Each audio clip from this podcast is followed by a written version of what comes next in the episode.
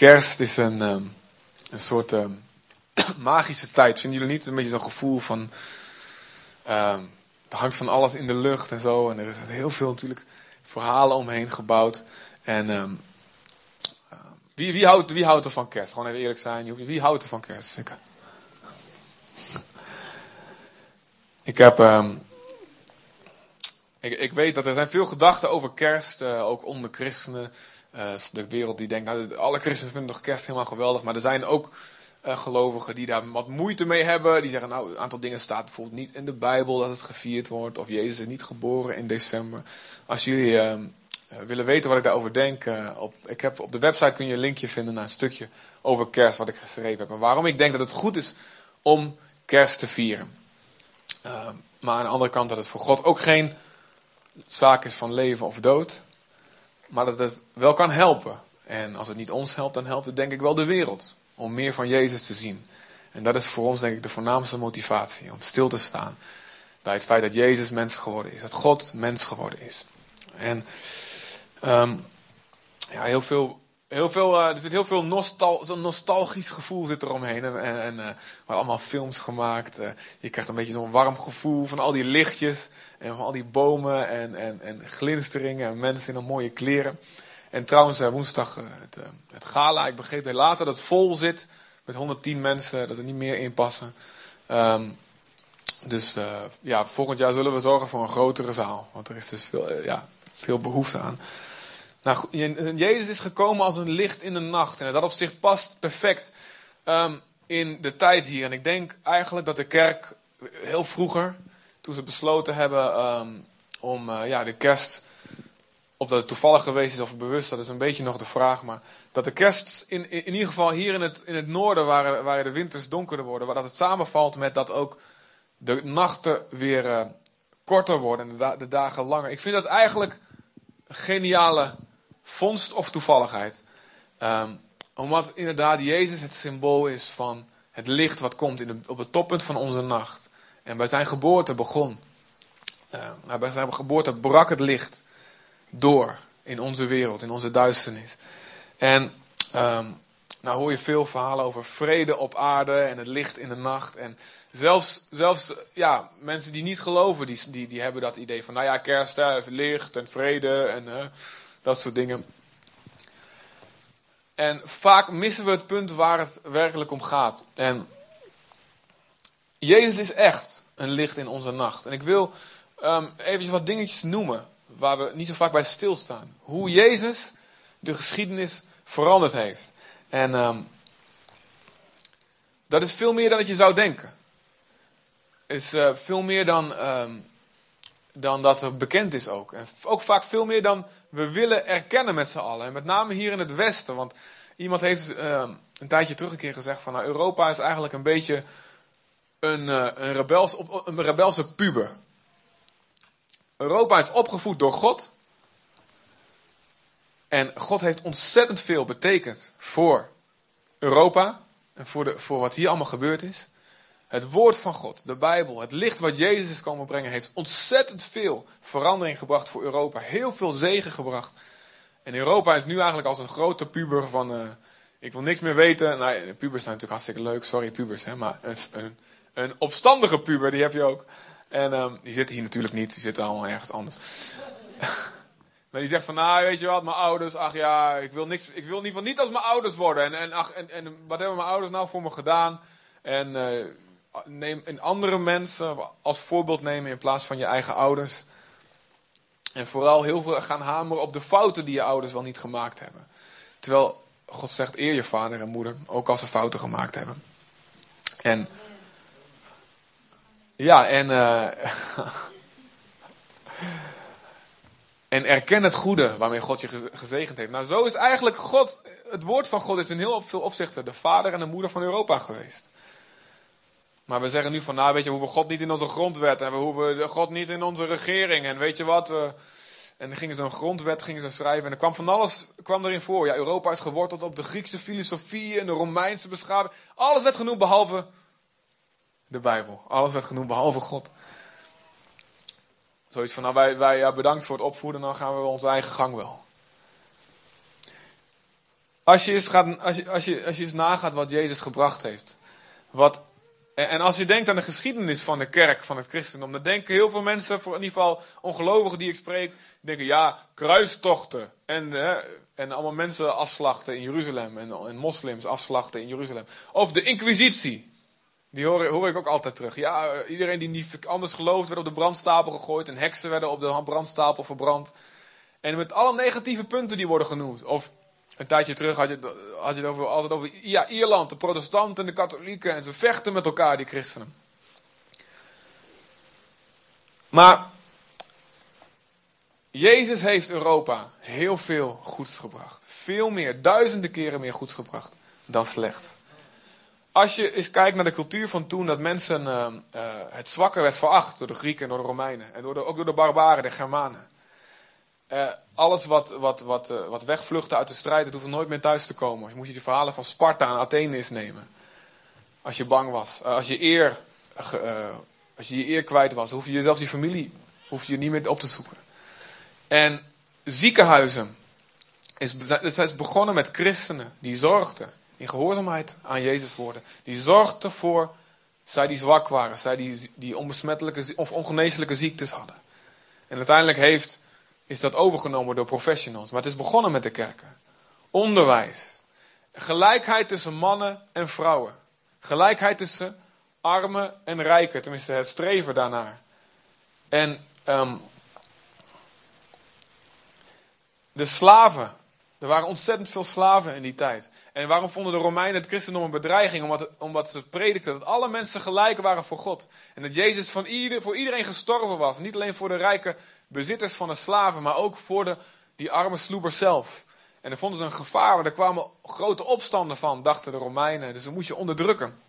Dus dat was een politiek gevaar. En door alle vervolgingen heen heeft uiteindelijk de boodschap van Jezus gewonnen. En je kunt zeggen, ja, maar er zijn ook allemaal verkeerde dingen meteen de kerk binnengekomen. Klopt, absoluut. Maar altijd, ik geloof dat, altijd de zegen daarvan groter geweest is dan de verkeerde dingen die het meebracht. En waar het verkeerde dingen meebracht, komt het niet omdat de mensen te veel naar het woord van God luisterden, maar omdat ze er nog te weinig naar luisterden. En maar op een bepaald gedeelte wel naar luisteren en op een ander gedeelte dan weer niet. Dat ze zeggen, nou weet je wat, we moeten zorgen voor een goede en zuivere leer in de kerk. Maar dat ze bijvoorbeeld niet lazen, heb je vijanden ook lief. Maar dat is in plaats van zijn, nou die mensen moeten we meteen ook op de brandstapel gooien die een verkeerde leer brachten. Dus het is eigenlijk te weinig evangelie nog geweest. In plaats van te veel. Het goede wat, wat gebeurd is op het gebied van de huwelijken, op het gebied van de gezinnen, door de eeuwen heen. Dat het woord van God gehuwelijk en gezinnen bij elkaar heeft gehouden, waarvoor die anders uit elkaar zouden zijn gegaan. Het gezonde denken wat de Bijbel mensen gegeven heeft. Weet je, de duivel is een mensenmoordenaar vanaf het begin. En is erop uit om mensen, ja, of één voor één, of, volk voor, of, of volken tegelijk af te slachten. En het is de goedheid van God geweest. Waar dat, elke keer als dat niet gebeurt, dan is het God die ons beschermt. Ondanks onze omstandigheid tegen hem. God beschermt Nederland. Het is, aan, het is aan God te danken. Het is aan zijn bescherming te danken, die we niet eens doorhebben. Het is aan zijn bescherming te danken dat niet elk land een levende hel op aarde is. Er zijn wel plekken waar dat, waar dat wel zo is en voor veel mensen is dat wel zo. Maar overal waar dat niet zo is, is, is dat dankzij God. En Gods wil is dat wij als christenen, als gelovigen, overal waar die levende hel op aarde nog steeds bestaat, dat we daar een levende hemel op aarde van gaan maken het koninkrijk van God gaan brengen. Heel veel dingen waarvan we nu denken dat zijn dingen van de wereld, die komen voort uit het woord van God. Als ik de gelijkheid tussen alle mensen. Uiteindelijk hebben de communisten en de socialisten daar een versie zonder God van gemaakt. Maar dat ze dat idee denken en dat het tot ontwikkeling heeft kunnen gekomen, is dankzij Jezus. Amen. Het is goed dat wij dat beseffen, dat we een beetje zelfbewuster worden. Dat we weten wat onze Jezus gebracht heeft. Zelfs de wetenschappelijke ontwikkeling. Ze zeggen altijd, nou de kerk heeft dat juist onderdrukt. Dat is niet waar. De meeste doorbraken zijn gekomen door christelijke wetenschappers. En de ontwikkeling heeft plaats kunnen vinden omdat er vrede was in Europa. En wat er juist mensen waren die gestimuleerd werden door het woord van God. Om te gaan onderzoeken, om de grootheid van God te gaan onderzoeken. En de vrijheid van meningsuiting. Mensen geïnspireerd door het woord van God. Zijn daarmee begonnen. Denk aan mensen als, als Erasmus. Er zijn natuurlijk ook, ook, uh, ook atheïstische, atheïsten terug te vinden in de geschiedenis om die denkers. Maar de meesten zijn geïnspireerd door het woord van God. En dat, dat atheïsten de vrijheid hebben om hun mening te verkondigen zonder dat ze onthoofd worden. Dat is eigenlijk de zegen van God geweest. Dat is dankzij de invloed van het woord van God in onze maatschappij. En dus, ja, wat zou er gebeuren als we, dat, als we die invloed weg gaan halen? Als we, als we opstandig blijven met z'n allen daartegen? Zou die vrijheid voor iedereen nog steeds blijven? Dat de regering dienend leiderschap hoog in het vaandel heeft staan. En met name hier in Nederland. Minister betekent een dienaar. Nou, dat was, vroeger, dat was voor Jezus heel anders. Dat was heel anders. En Jezus heeft gezegd: Wie de grootste is onder jullie, die moet de dienaar zijn. En de leider moet zijn leven geven, heeft hij zelf het voorbeeld ingegeven. En, en dat er geen corruptie is. In ieder geval hier in Nederland. De corruptie is ontzettend laag. Het komt door de invloed van Jezus' woorden door de eeuw heen. Over integriteit, over eerlijk zijn, over rechtvaardigheid. En zelfs de goede kanten van het kapitalisme. Ik heb het niet over de verkeerde kanten. En de goede kanten, de vrijheid van kunnen ondernemen. En dat niet alleen maar een bepaalde familie voordelen kan krijgen of banklening kan krijgen, maar dat er vrijheid is om te ondernemen is dankzij het woord van God. Waar de hebzucht bij gekomen is, daar gaan de dingen fout. Maar dan hebben ze nog te weinig geluisterd naar Jezus. Moet je niet alleen maar op één gebied luisteren, maar op ander gebied ook.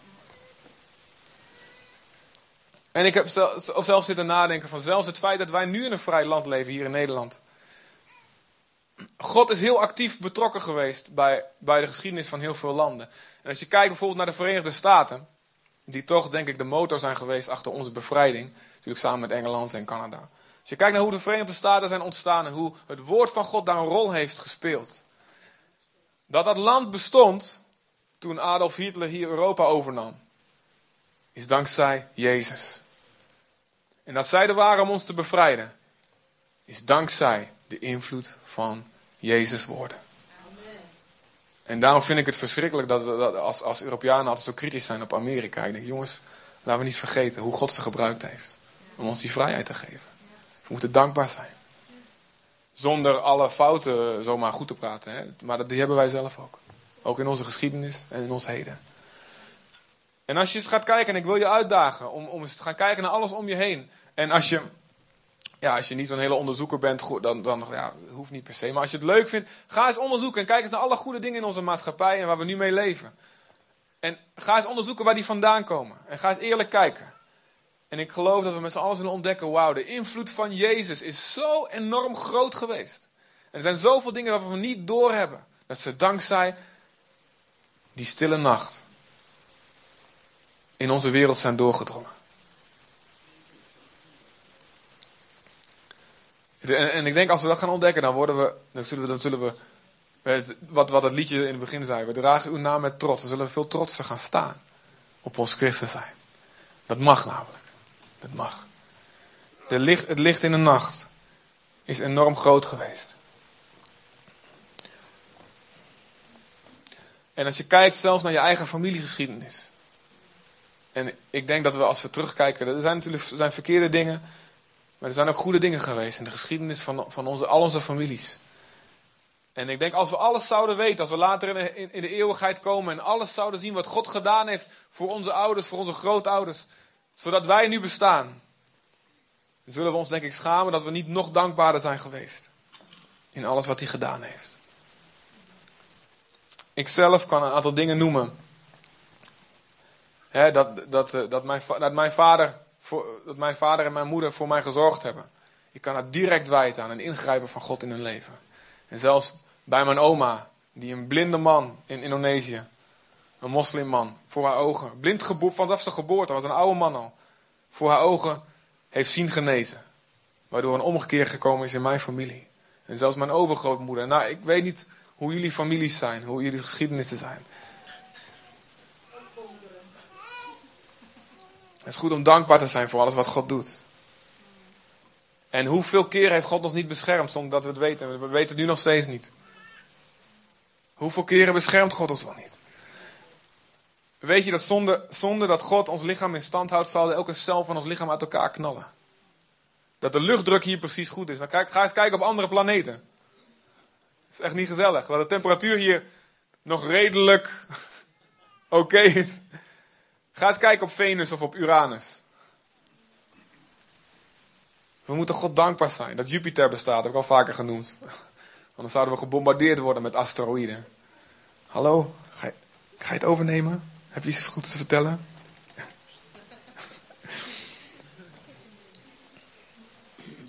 God is goed voor iedereen, voor elk mens. Kun je nagaan dat zelfs de grootste massamoordenaar wordt nog in leven gehouden door God. God zou hem op elk moment uit elkaar kunnen knallen. Nou, lijkt die luchtdruk voor jou eventjes laten toenemen. Maar God laat zijn regen vallen op goede en op slechte, zegt de Bijbel. Op rechtvaardig en op onrechtvaardig. Niet om ze maar te laten doorgaan in hun verkeerde dingen, in hun onrechtvaardigheid, maar zodat ze nog tijd krijgen, kans krijgen om te veranderen. En dit is wat de Bijbel zegt in. Uh, even twee teksten die ik wil lezen. Handelingen 14. Handelingen 14, vers 16. Daar zegt Paulus. God heeft in de tijden die achter ons liggen alle volken hun eigen wegen laten gaan. Terwijl hij zichzelf niet onbetuigd liet door goed te doen aan hen. Hij gaf ons vanuit de hemel regen en vruchtbare tijden en hij verzadigde ons hart met voedsel en vreugde. God is goed voor alle volken, ook volken die helemaal niks met Jezus hebben, die, die, die, die helemaal geen interesse hebben in God. Hij blijft ze zegenen. En dan een paar hoofdstukken later in, in hoofdstuk 17, vers 30. Oh, 17 vers 30. God dan verkondigt met voorbijzien van de tijden van onze onwetendheid. Nu overal aan alle mensen dat zij zich moeten bekeren. En wel omdat hij een dag heeft vastgesteld waarop hij de wereld rechtvaardig zal oordelen. Door een man, Jezus, die hij daartoe aangesteld heeft. Daarvan heeft hij aan alle het bewijs geleverd door hem uit de doden te doen opstaan.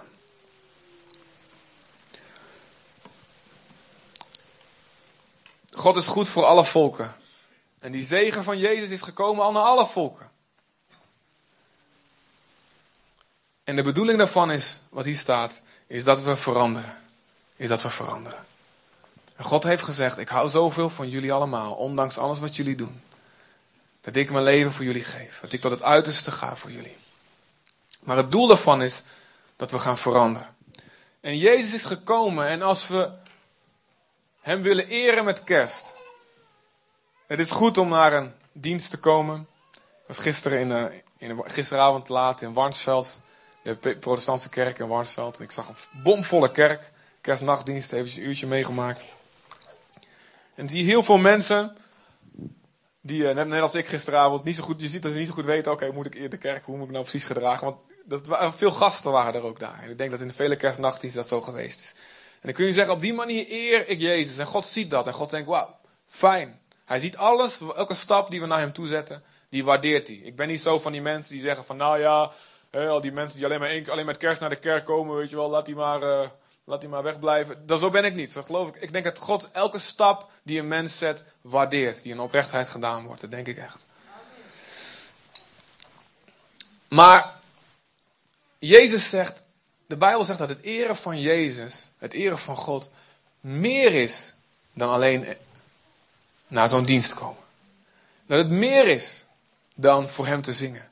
Dat het zelfs meer is dan Hem Heer te noemen in een lied of te spreken naar Jezus is Heer. Ik denk dat we. Ik denk dat we God het beste eren door te doen wat Hij zegt. En ik heb wel eens, ik heb wel eens gehad dat. Um, dat ik mijn Bijbel. Ik, had, ik, ik, heb, ik heb verslijt verschillende Bijbels uh, in mijn leven. Dit is denk ik mijn, mijn vierde serieuze Bijbel.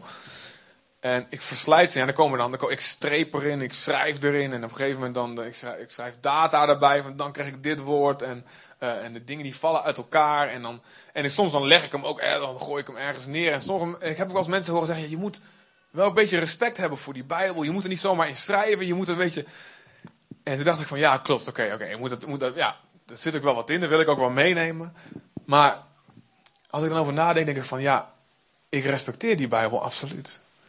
Maar ik, ik geloof dat ik het beste kan respecteren door te doen wat erin staat. En door het serieus te nemen, elk woord. En te zeggen, in elke situatie van mijn leven wil ik de woorden van Jezus boven mijn eigen gedachten stellen. Dit is wat Jezus zelf ook zegt in Lucas 6, vers 46. Let op, we hebben het niet meer over een klein hulpeloos babytje. Of aan een, een stervende man aan het kruis. We hebben het hier over een krachtige Jezus. Die woorden spreekt die, die ontzettend confronterend zijn. En we hebben het hier over de Jezus. Wat we net in het laatste lied ook gehoord hebben. Die zal terugkomen en dan zal regeren over de natie. En dan staat dat hij dat zal doen met een ijzeren staf. En daar komt behoorlijk wat bloed bij aan te passen. En wat, wat, behoorlijk wat, uh, wat heftige confrontaties met het kwaad aan het einde. En dat Jezus el, elke vijand die niet wil buigen, dat die door hem verslagen zullen worden. Met een scherp zwaard wat uit zijn mond komt. Dus ik wil dat je een goed beeld hebt van Jezus. het is goed om dat kleine hulpeloze kind te zien. Maar het is ook goed om hem te zien als de komende koning. En door zijn woord zullen alle naties geoordeeld worden. En hij zegt hier in Lucas 6, vers 46: Waarom noemen jullie mij heren, heren, en doen jullie niet wat ik zeg? Oftewel, het heeft geen zin om mij je Heer te noemen zonder mijn woorden serieus te nemen. Ieder die naar mij toe komt en mijn woorden hoort en ze doet, ik zal u laten zien aan wie hij gelijk is.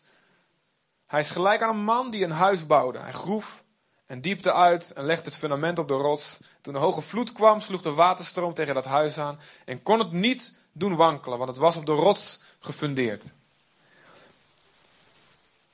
Maar wie, ze gehoord, wie mijn woorden gehoord hebben en niet gedaan hebben, is gelijk aan een man die een huis bouwde op de aarde zonder fundament. Toen de waterstromen tegenaan sloeg, stortte het meteen in en de val van het huis was groot. Ergens anders in de Bijbel, Jacobus, zegt Jacobus hetzelfde, de halfbroer van Jezus. Halfbroer hè, natuurlijk, want hij had een andere vader. Hij had een vader zonder hoofdletter zegt hij hetzelfde. En zegt hij, als je het woord wel hoort, maar als je er niks mee doet, dan ben je als iemand die in de spiegel kijkt. En die daarna wegloopt en, met, er niks mee doet. Je, je vergeet hoe je eruit ziet. Ik bedoel, als u in de spiegel kijkt en u ontdekt de nieuwste kerstmeeeter. Dan zou je toch wel gek zijn om niet wat te doen met die meeeter. En wat je daar precies mee doet, dat is Sommige mensen bedekken het met een lage foundation. Hè? Maar uh, de, beste, de beste duurzame oplossing is uh, toch uh, de zonde met de wortel en alter uit je leven te reinigen. en zo moeten de woorden van Jezus moeten voor ons een spiegel zijn. En we moeten niet even kijken, nou ja, het zal wel goed zijn. Ach ja, weet je wat, kom maar niet te dichtbij. Weet je, we hebben verschillende soorten spiegels bij ons in huis. Eentje, van, eentje gewoon een normale. En we hebben er eentje die draait dan om. En dan is dat zo'n zoom-in, zo'n inzoom spiegel. Ken dat? Dan denk je aan een vergrote spiegel. Ja, ik weet niet hoe dat heet. Aan de ene kant denk je, nou, gaat goed vandaag, weet je wel. Ik ben wel net zo knap als gisteren. Maar dan draai je om en denk je, oh heer. Waarom heeft vader, waarom heeft hij mij verlaten, denk je dan. Dan denk je, ik moet aan het werk.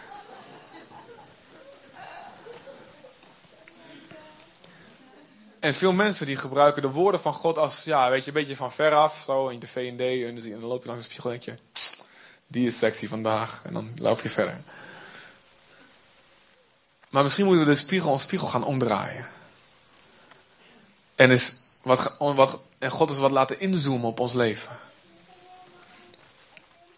En dat is misschien in het begin een beetje vervelend, want ontdek je, jongen, ja, er zit toch wat meer uh, verstopte poriën dan ik dacht. Of, uh, of uh, rimpels, of doorgelopen make-up. Maar het doel, van, het doel van die spiegel is niet om jou je slecht te laten voelen.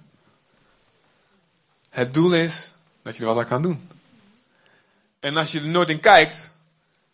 Ik bedoel, gisteren hadden de dames uh, aan de kersttafel een, een conversatie over van. Uh, soms dan mag ik dit niet zeggen, anders krijg ik een hele grote ogen.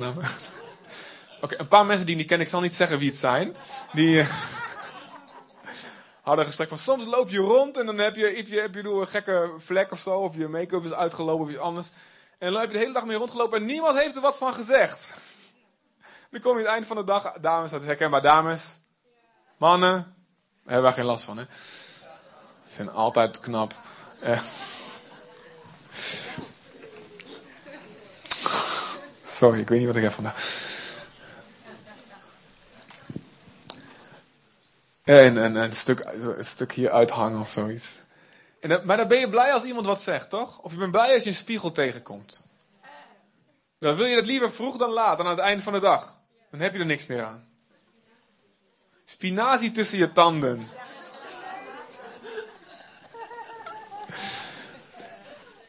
Goed, er kan van alles. wat een variatie van dingen kan er met je aan de hand zijn. Luister. Wie van ons, wie van jullie, wil graag in de spiegel van de Gods woorden, in de spiegel van de woorden van Jezus, vroeg op de dag weten dat je spinazie tussen je tanden hebt?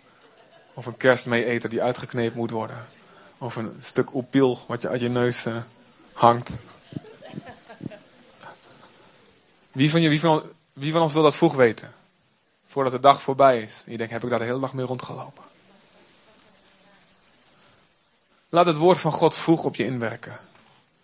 En wees blij als iemand je zegt: hey, je hebt hier, uh, hier nog wat spul tussen je ogen. Dan denk je: Oh, dan schaam je een klein beetje, maar dan denk je: Dankjewel dat je het zegt. Toch? Soms dan word je boos, geef iemand een klap. Hoe durf je zoiets te zeggen? Luister, zo is het ook met God in ons leven. Hij houdt van je, hij wil niet dat je de hele dag voor schut staat. En hij zegt je vroeg wat je aan de hand is. Maar je moet die spiegel niet ontwijken. Jezus zegt: Noem mij geen Heer, Heer, zonder, te willen doen wat ik zeg. En God snapt dat het niet allemaal in één keer kan. God snapt dat we daar hulp bij nodig hebben. En dat doet hij ook. Hij helpt ons ten volle daarmee. Maar hij zegt: Neem mijn woorden serieus. En Jezus heeft veel te zeggen over ons, in ons leven. Jezus heeft veel te zeggen over hoe, relaties. En hij spreekt over vergeving. En hoe we kracht kunnen krijgen, inspiratie bij Hem kunnen krijgen. Als we zien hoeveel Hij ons vergeeft, hoeveel Hij ons verdraagt. Dat dat de enige, e, het enige, dat het enige is wat ons kracht kan geven om het meest verschrikkelijke wat mensen ons aandoen te vergeven.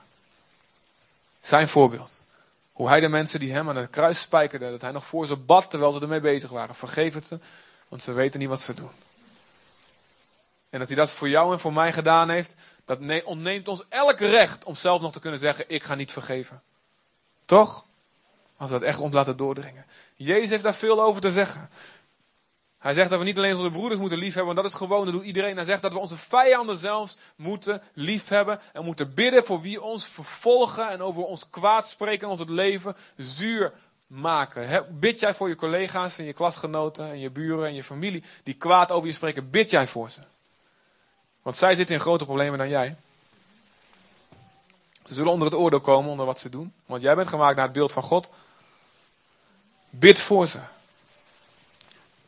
God heeft veel te zeggen over je huwelijk. God heeft veel te zeggen over. Blijf bij je vrouw, blijf bij je man, ook als het moeilijk is. Kijk niet naar anderen, zelf niet in je hart. God heeft veel te zeggen over welke relaties je wel of niet aan moet gaan. Over met je wie je wel of niet verkering moet nemen. Jezus heeft veel te zeggen over je portemonnee.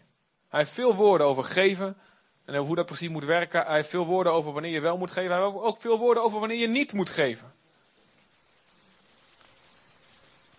Hij heeft veel woorden over hoe je moet zorgen voor je familie en hoe je dat niet moet doen. Hij heeft veel woorden, mannen, over hoe je moet omgaan. En moet zorgen voor je vrouw en een voorziener moet zijn. Hij heeft veel woorden voor de vrouwen. Over hoe ze met moeilijke, moeilijke echtgenoten om moeten gaan. Hij heeft veel woorden voor vaders, voor moeders. Over hoe je wel of hoe je niet moet opvoeden. God heeft veel woorden over hoe, hoe jij spreekt. Je alledaagse woorden. En vrouwen moeten vooral opletten, want die schijnen twee keer zoveel te spreken als mannen. 30.000 woorden op een dag. En mannen 15.000.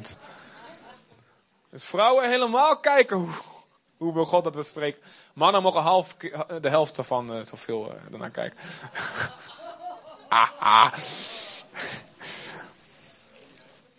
En Jezus zegt, zoals je anderen oordeelt, en met name in de woorden die je spreekt, zo zul je zelf geoordeeld worden. Dus als jij zegt, iemand die zo en zo doet, die zou, niet, die zou de doodstraf moeten krijgen als jij dat zegt.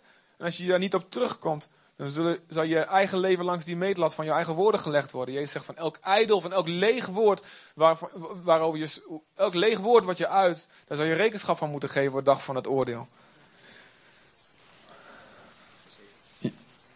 Gezegend is de man met weinig woorden. Dat is precies de conclusie van de Bijbel ook heel goed. Heel goed, Carlino. Hier gaat iets goed aan de voorkant. Ja. Hij heeft veel. Jezus heeft veel te zeggen over bidden en over vasten. En misschien denk je dan dat het heeft helemaal geen rol in mijn leven. Nou, hij heeft er wel wat over te zeggen. Hij heeft er wat over te zeggen over hoeveel jij en ik zouden mogen opgeven om gebruikt te worden door God om het evangelie te brengen, op wat voor manier dan ook met je, met je talenten. Hij heeft veel te zeggen over gedoopt worden. Hij heeft er absoluut een mening over. Hij heeft veel te zeggen over de Heilige Geest en over bovennatuurlijke dingen in je leven. We kunnen daar zelf een mening over hebben. We kunnen zelf denken van nou, ik vind het wel makkelijk als het allemaal niet te dichtbij komt. Maar wat zegt Jezus daarover? En niks, je hoeft niet per se meteen mee te gaan met, elk, met alles wat je, wat je een prediker hoort te zeggen. Maar onze houding moet zijn zeggen, heren, als u iets zegt, wat uw woorden ook zijn, en als dat me nou goed uitkomt of niet, ik wil dat dat boven mijn eigen voorkeur uitstijgt. Ik kies ervoor. En ook al betekent dat ik heel veel dingen moet herroepen en dingen moet veranderen in mijn leven. God, ik wil uw woorden boven mijn eigen woorden stellen. Uw mening boven mijn mening. En wat wij vaak doen, waarom is het zo'n groot, zo'n big deal bij God dat we geen afgoden mogen maken? Waarom is dat zo'n grote ik bedoel, wie heeft van jullie heeft een afgodsbeeld thuis staan? En wie, die, ja. Bekeer je. Goed. Uh, ik heb, en dan heb ik niet over de boeddha's die je bij de intratuin haalt. Alhoewel elke keer als Soraya er langs loopt. Mijn dochter goed getraind zegt: Kijk papa, een vieze afgod. ik vind het wel leuk, zeg ik. Klopt Soraya, ja. We moeten met de kerst, al die kerstdiners, moeten uitkijken dat we niet meer op Boeddha gaan lijken dan op Jezus. Hè, trouwens. waarom, is het een grote, waarom is het een big deal voor God, al die afgodsbeelden? Wat, wat was het gouden kalf? Het gouden kalf was een afbeelding niet van een andere Egyptische god, was een afbeelding van God, van Yahweh, van de God van Israël. En ze hadden er een eigen vorm aan gegeven. Dit is wat wij heel makkelijk doen.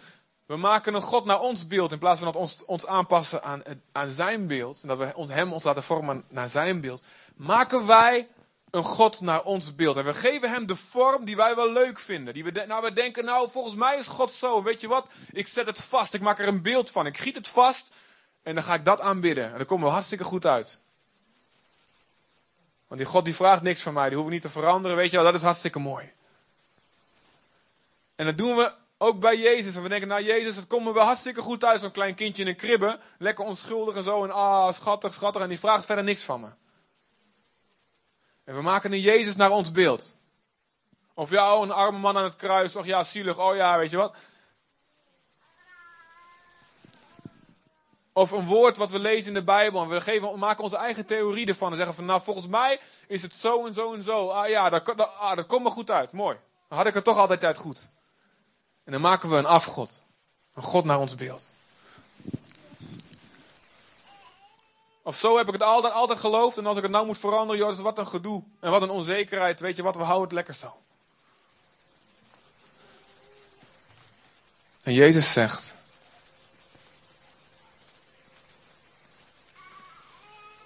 Aanbid de Heer je God en geen ander beeld. Geen andere God boven mij. Laat je eigen mening geen God zijn. Laat je comfort geen God zijn. Laten we beven voor het woord van God. Als we de, het kerstkind willen eren, laten we doen wat hij zegt. En laten we ons opnieuw toewijden en zeggen voor elke situatie, voor elke zaak in mijn leven. Ik wil God, Gods mening boven mijn eigen mening zetten. En dat, dat moet ik, iedereen moet doen. Van de week, ik heb een paar preken geluisterd over een bepaald onderwerp. En ik, en ik dacht van, man, dit is wel een hele chockerende uitleg van deze tekst. Ik denk, oh, als dit waar is, dan moet ik heel veel veranderen in mijn leven. En ook misschien wel in hoe we de kerk, eh, beslissingen die we gemaakt hebben. Oh, ik ben nog mee bezig, dus ik zal je er niet mee, vermoeien.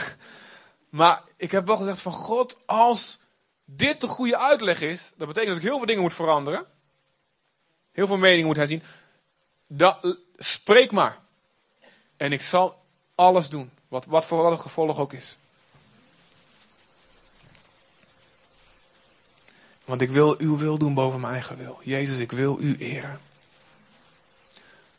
Eer jij het kind wat geboren is. Eer jij Jezus als Heer van je leven.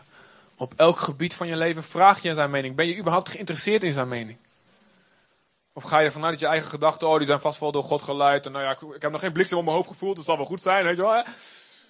Alsjeblieft, laat het niet zo ver komen dat je een bliksem op je hoofd moet hebben voor je gaat luisteren. En voor je gaat interesseren voor de woorden van God. Hij wil dat je spreken en dat licht in de nacht wat hij gebracht heeft aan Europa, aan de hele wereld, al die dingen, dat wil hij in jou, jouw leven brengen. Alleen stel hem boven alles. Stel hem boven alles. En dan lijken dat onmogelijke veranderingen die dat dan zou gaan inhouden. Zeg, Heer, ik weet niet hoe, maar ik geloof dat u zo goed bent dat u me ook gaat helpen daarmee. En wat ik vandaag van jullie wil vragen, nou eigenlijk, ik denk niet dat ik het ben die het vraagt. Ik denk dat Jezus zelf is die dit vraagt vandaag van ons. Willen we gewoon Hem weer Heer van ons leven maken? Ik zeg dat woordje gewoon, dus dat moet ik eigenlijk niet doen. Eigenlijk gewoon niet doen. Willen we opnieuw kiezen ons toe te wijden? En misschien voor sommigen is het opnieuw, voor sommigen is het voor de eerste keer. Willen we ons toewijden om Jezus Heer te maken op elk gebied van ons totale leven?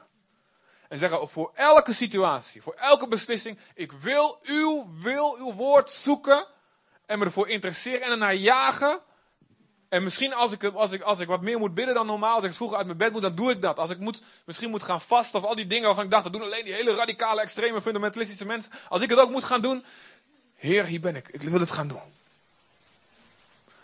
En als het betekent dat ik in één keer naar de kerk moet gaan, nooit gedacht van mezelf. Maar God, ik wil. Ik wil niet erachter komen dat ik misschien Jezus op een rituele manier heb willen eren, maar eigenlijk verder niet geïnteresseerd ben geweest in Hem. Ik wil niet mijn leven lang rond blijven lopen met een onuitgeknepen meeeter. Met een grote vieze vlek op mijn gezicht of spinazie tussen mijn tanden en aan de achterkomen aan het einde van de dag. Ik heb al die tijd voor schut gelopen. Ik wil die spiegel op me in laten werken. Dus zoom maar in, Jezus. Zoom maar in, Jezus. Laat me zien wat u over dingen zegt. Om je vraag je ogen even dicht te doen. Um,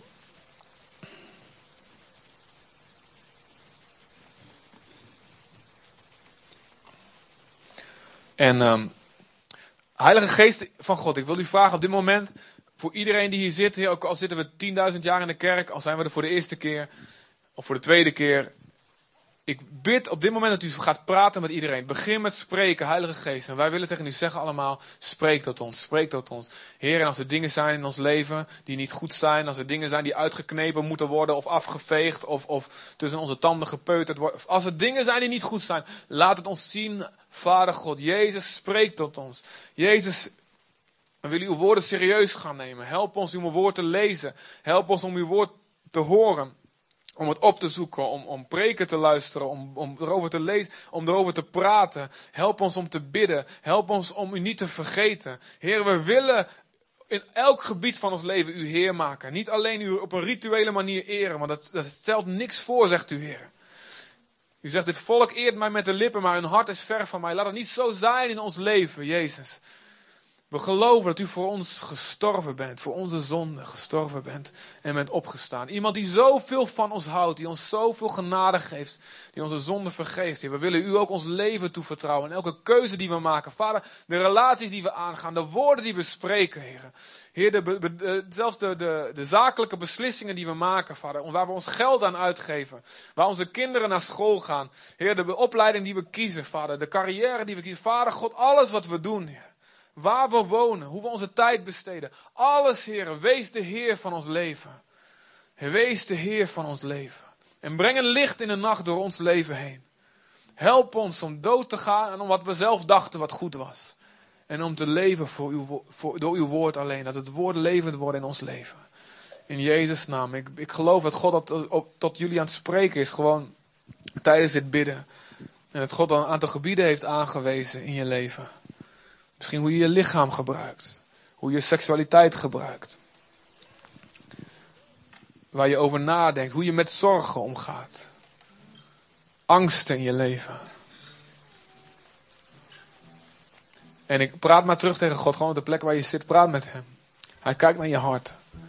Hij kijkt naar de intensiteit waarmee je hem zoekt. Heere. Wees Heer van ons leven. Laat het echt kerst worden. Niet alleen met een mooi warm, zoetsappig gevoeltje, maar laat het kerst worden in elk gebied van ons leven. Dat u geboren wordt in elk gebied. In Jezus' naam.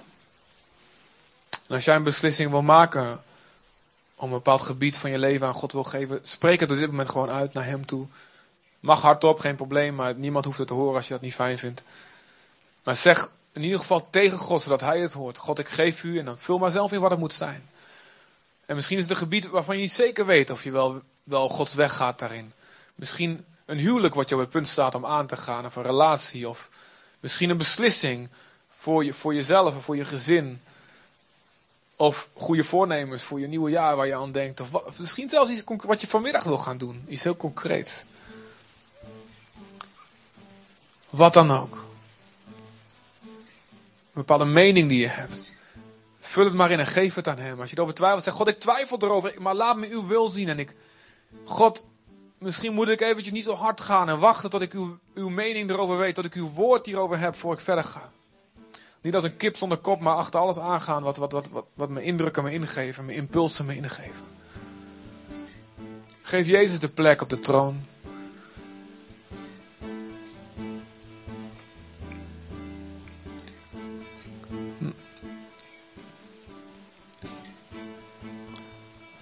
Oké. Hebben we allemaal onze dingen aan God kunnen geven. Als je vraagt dat hij wil spreken, ik wil je uitdagen gewoon je oren open te houden. Misschien wel midden tijdens dat kerstdiner van vanavond of, of wanneer dan ook. Zeg God in één keer wat tegen je.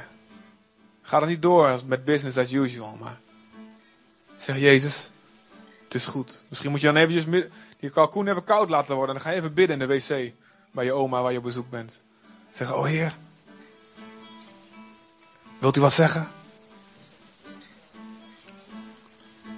En neem hem serieus. Amen.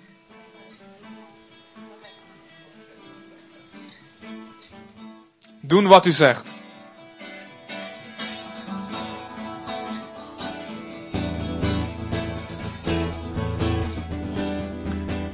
Zullen we staan?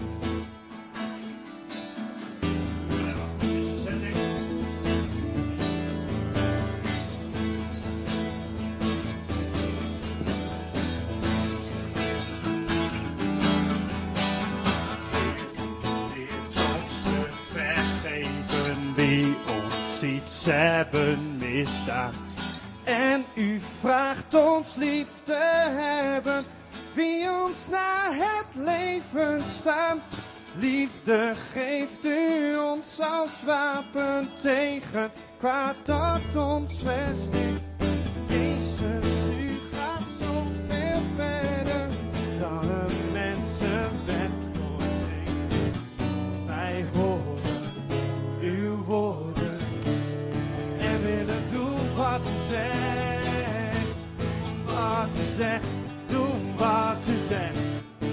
Dan staat ons leven als een huis. Doen wat u zegt, doen wat u zegt. Dan staat ons leven als een huis.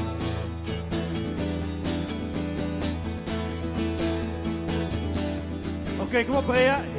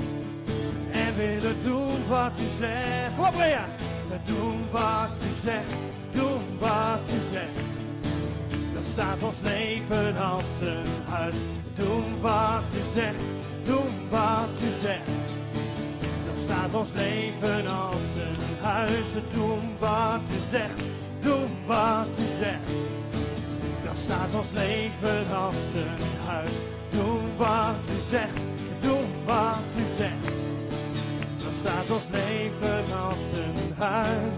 Worden uw woorden onze daden, dan staan we.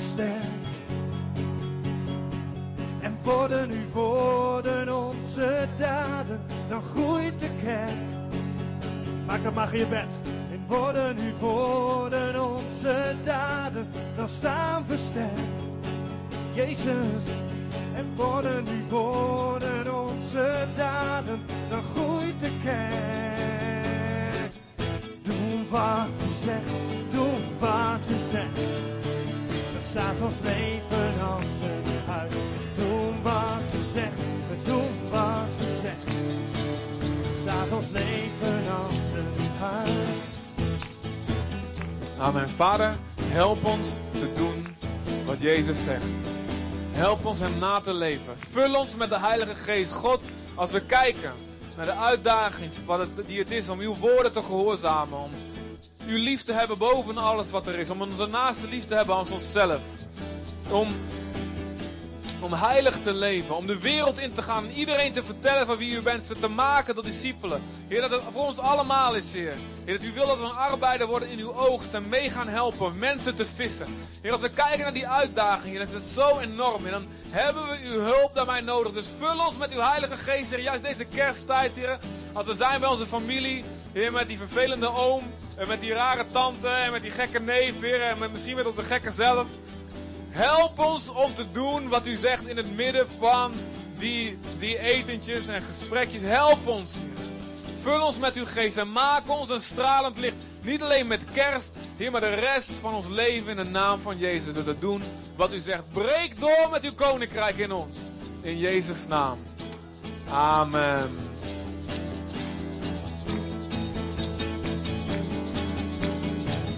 Doen wat u zegt, doen wat u zegt. Kom op, Rea. Dan staat ons leven als een huis. Doen wat u zegt, we doen wat u zegt. Dan staat ons leven als een huis. Doen wat u zegt, we doen wat u zegt. Dan staat ons leven als een huis. Doen wat u zegt, doen wat u zegt staat ons leven als een huis.